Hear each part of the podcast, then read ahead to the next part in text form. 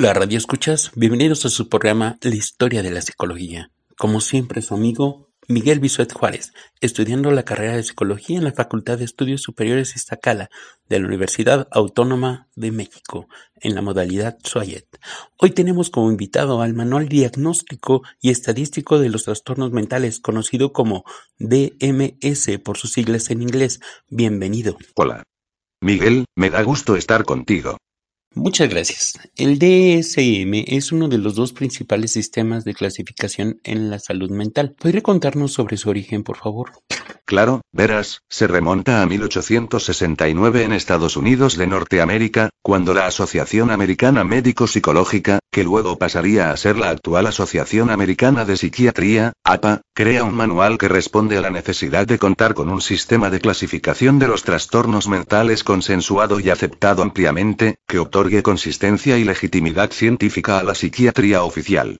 Dicho de otra manera, ante una diversidad de posiciones y un desacuerdo generalizado en lo que concierne a los criterios diagnósticos, se definió un sistema de clasificación legitimado oficialmente, con un peso de importancia. En 1952 soy publicado el DSM-1, mi primera edición. Qué interesante, agradezco su presencia y aportación. Me despido agradeciendo que nos escuchen y quizás nos den la mejor nota. Sigan escuchando Radio Psicología en el campo de la salud. Hola amigos de la Universidad Nacional Autónoma de México, les saluda Guadalupe Milacatl Miramón, estudiante de la Facultad de Estudios Superiores de Iztacala, División Suayet de la carrera de Psicología. ¿Sabían ustedes que existen sistemas de clasificación de enfermedades? Son dos, y yo les voy a hablar de uno de ellos, la Clasificación Internacional de las Enfermedades, cuyas siglas son CIE. Esta clasificación es de la Organización Mundial de la Salud, al cual se han adherido actualmente más de 140 países, México entre ellos. Regresemos en el tiempo hasta 1853, a la ciudad de Bruselas. Se lleva a cabo el primer Congreso Internacional de Estadística. Jacques Bertillon realiza una clasificación de causas de defunción y es aprobada de manera general. Con el paso del tiempo se agregó el tema de morbilidad y así ha ido evolucionando. La historia de la CIE es muy larga y el tiempo aquí es muy corto. Cada 10 años se revisa esta clasificación. En 1948 se realizó la sexta edición. Agregaron por primera vez a la lista los trastornos mentales. A lo largo de su historia ha habido varias versiones de esta clasificación. El día de hoy está vigente la versión número 10. Los invito a que me acompañen a seguir escuchando sobre este tema de clasificación tan importante para la psicología. Gracias compañeros en el estudio. Seguimos con este enlace de su segmento Psicología en el campo de la salud, sobre las características principales de los sistemas de clasificación en salud mental, en que se asemejan y en que son distintos. Primera parte, su reportero favorito Sergio del Villar Santiago, estudiante de psicología en su versión Suayet Campus Iztacala.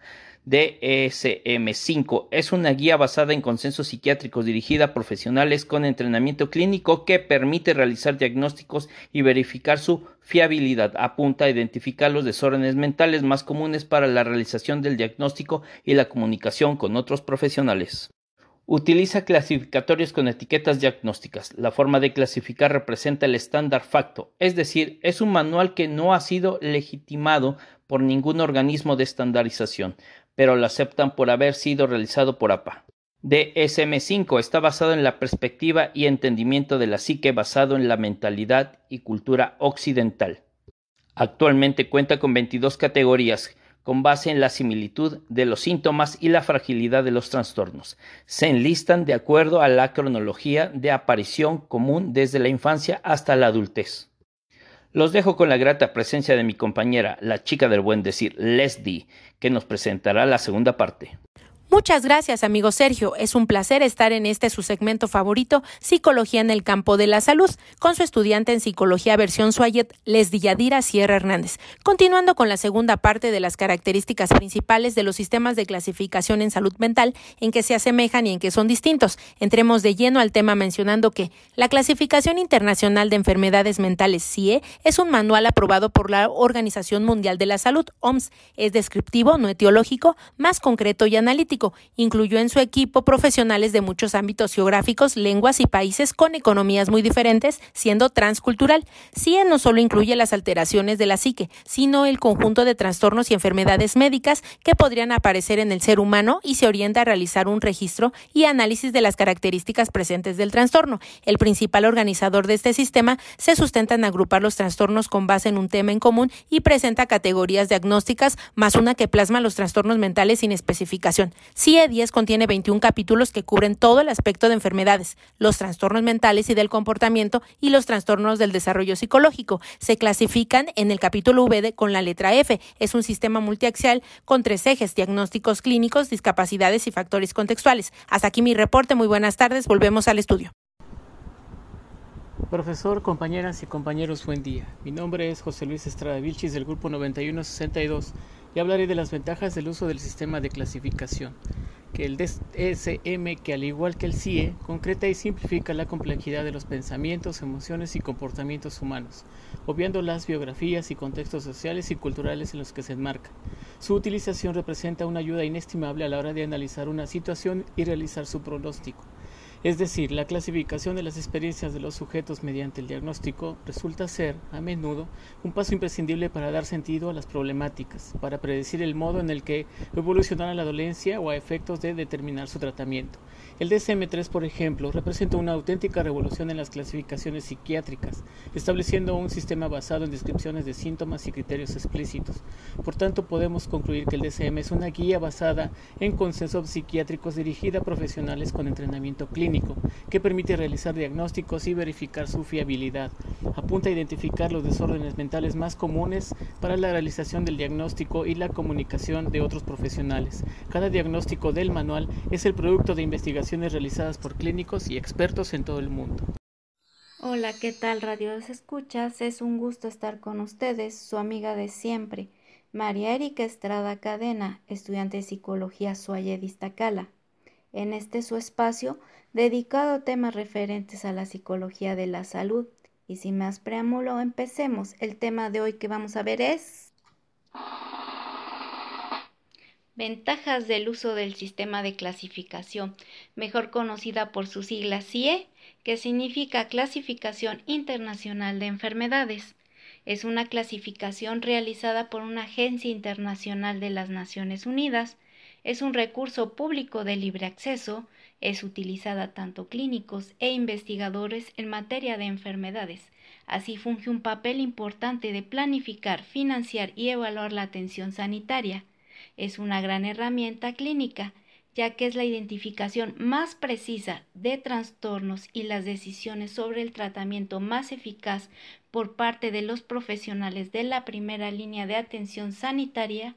Además, tiene como finalidad investigar cómo los profesionales de la salud mental conceptualizan las categorías de los trastornos mentales. Les agradezco por su espacio que me brindaron. Mi nombre es Ranferio Betancourt y les voy a hablar sobre las desventajas de los sistemas de clasificación en la salud mental. Estos sistemas se encuentran activos para su uso rutinario al momento de diagnosticar, pero no siempre es posible consolidar un diagnóstico correcto si nos basamos solamente en estos sistemas, ya que solo sirven meramente para guiarse, sin que el profesional clasifique al paciente anticipadamente. Siendo así que para aplicar correctamente estos sistemas se requiere más de una sesión y de pruebas. Si un paciente está categorizado muy pronto de forma sistemática, el paciente llega a sentirse etiquetado y pierde cierta empatía con el profesional clínico, por lo que puede inhibir la expresión de algún otro síntoma o malestar, clave para el verdadero diagnóstico. Con el paso del tiempo, tanto el DSM como el CIE han llevado muchas diferencias.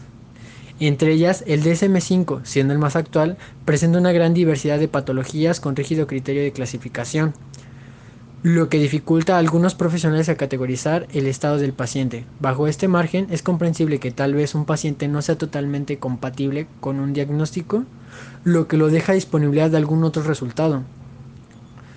Cuando un paciente se acerca a una atención clínica por algún problema psicológico, él va a acercarse en primera instancia al centro de salud más cercano, siendo el primer nivel y es más común que no estén capacitados ciertos profesionales médicos para brindar un diagnóstico en base al sistema de clasificación.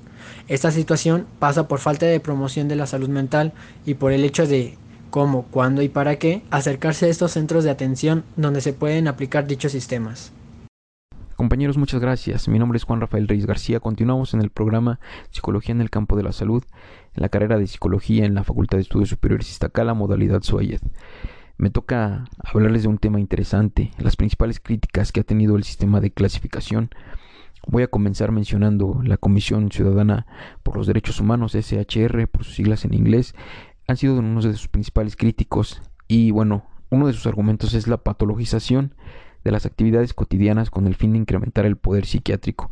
Pero vamos a ver también la otra cara de la moneda si a un individuo no se le atienden diversos síntomas, no se le toman en cuenta, no se le va a poder hacer un diagnóstico oportuno, correcto, y no se le va a dar un apoyo, ni soporte, ni se le va a dar la oportunidad de acceder a un tratamiento adecuado o a una oportuna atención médica para tratar cierta patología o cierto tipo de trastornos. Otra de las principales críticas que también ha habido es la transición que hubo del DSM4 al DSM5. El principal argumento aquí es que bueno, el DSM5 se presta para el sobrediagnóstico de un número más alto de la población. Estas son solo algunas de las principales críticas que ha sufrido el sistema de clasificación. Y bueno, para cerrar este programa me gustaría mencionar lo siguiente. Eh, los, los, manuales de diagnósticos hacen bien o hacen mal a la población dependiendo de quién y cómo haga uso de ellos. Muchas gracias, soy Rafael Reyes, hasta luego.